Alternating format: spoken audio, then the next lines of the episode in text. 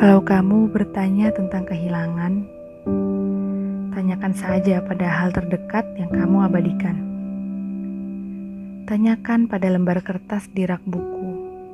Sepertinya ia merindukan aksara yang kerap tumpah dari benakmu. Bicaralah pada album foto di tumpukan itu yang menginginkan sang empunya mengulas masa lalu.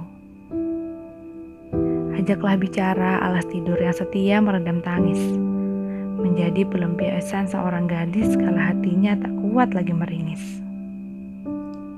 Dinding putih yang dahulu tegar dengan goresan pena gadis cilik. Sepertinya ia terlalu kuat menahan rindu yang menelisik, sebab sang empunya berubah besar tanpa berbisik. Tak cuma insan yang merasa, kau lihat sungai yang tak jauh dari pandangan mata ia rindu tetes hujan yang terkadang dicerca manusia. Perihal rindu dan kehilangan. Belajarlah dari benda mati yang tak punya perasaan, pelampiasan, tapi tabah diperlakukan walau jauh dari angan. Bahkan menopang beban yang tak bisa disuarakan. Cukup dariku, sekian.